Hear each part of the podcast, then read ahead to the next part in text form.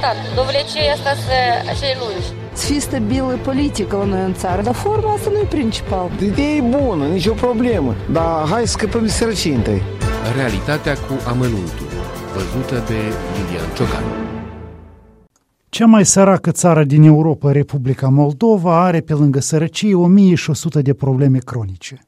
N-am reușit să facem în aproape 30 de ani ceea ce au făcut țările Baltice sau România vecină – Devine în mare măsură clasa politică moldovenească.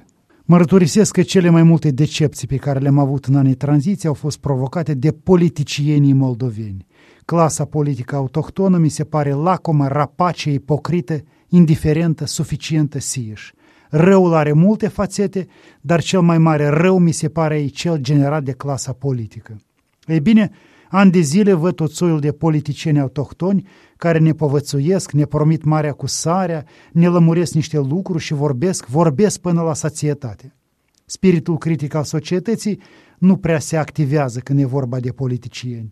Unii pot să-i mai critice pe rețele de socializare, dar în linii mari toți sunt cu ochii pe ei, toți așteaptă declarațiile politicienilor, toți ascultă vorbăria politicienilor, ca și cum aceasta ar soluționa problemele noastre fundamentale. Această clasă politică sterilă, care roade n-a adus, e privită cu admirație aici, e promovată cu surle și trâmbițe, e un soi de soare care ne luminează viitorul. Văd pe sticlă niște politicieni obtuzi, care debitează banalități, care spun lucruri anoste și care totuși sunt promovați cu o sârdie. Jurnaliștii au luat de mult obiceiul să-și focalizeze atenția pe niște politicieni și cinovnici care nimic interesant sau util nu spun – Înțeleg că e nevoie să știm punctul lor de vedere, dar multe din aceste puncte de vedere sunt un soi de vorbe insipide. Oamenii aceștia pe care mulți jurnaliștii privesc cu pietate nu au ce să spună, dar aminte să ne ghideze spre un oarecare viitor. Cum poți să faci din ei mari sfătuitori?